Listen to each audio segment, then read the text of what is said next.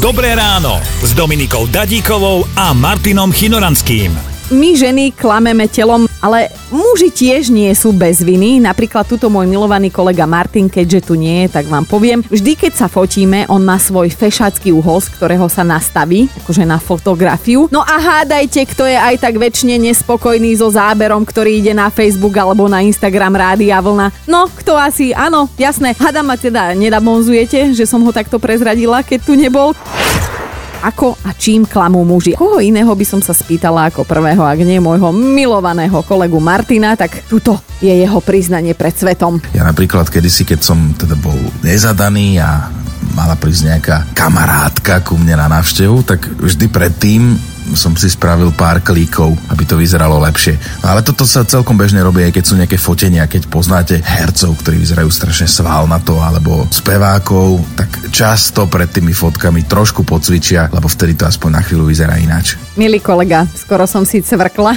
keď som si toto vypočula, tak už sa teším, kedy prídeš takýto načančaný a nafúknutý aj na rannú show. Počúvajte Dobré ráno s Dominikou a Martinom už v pondelok ráno od 5. Radio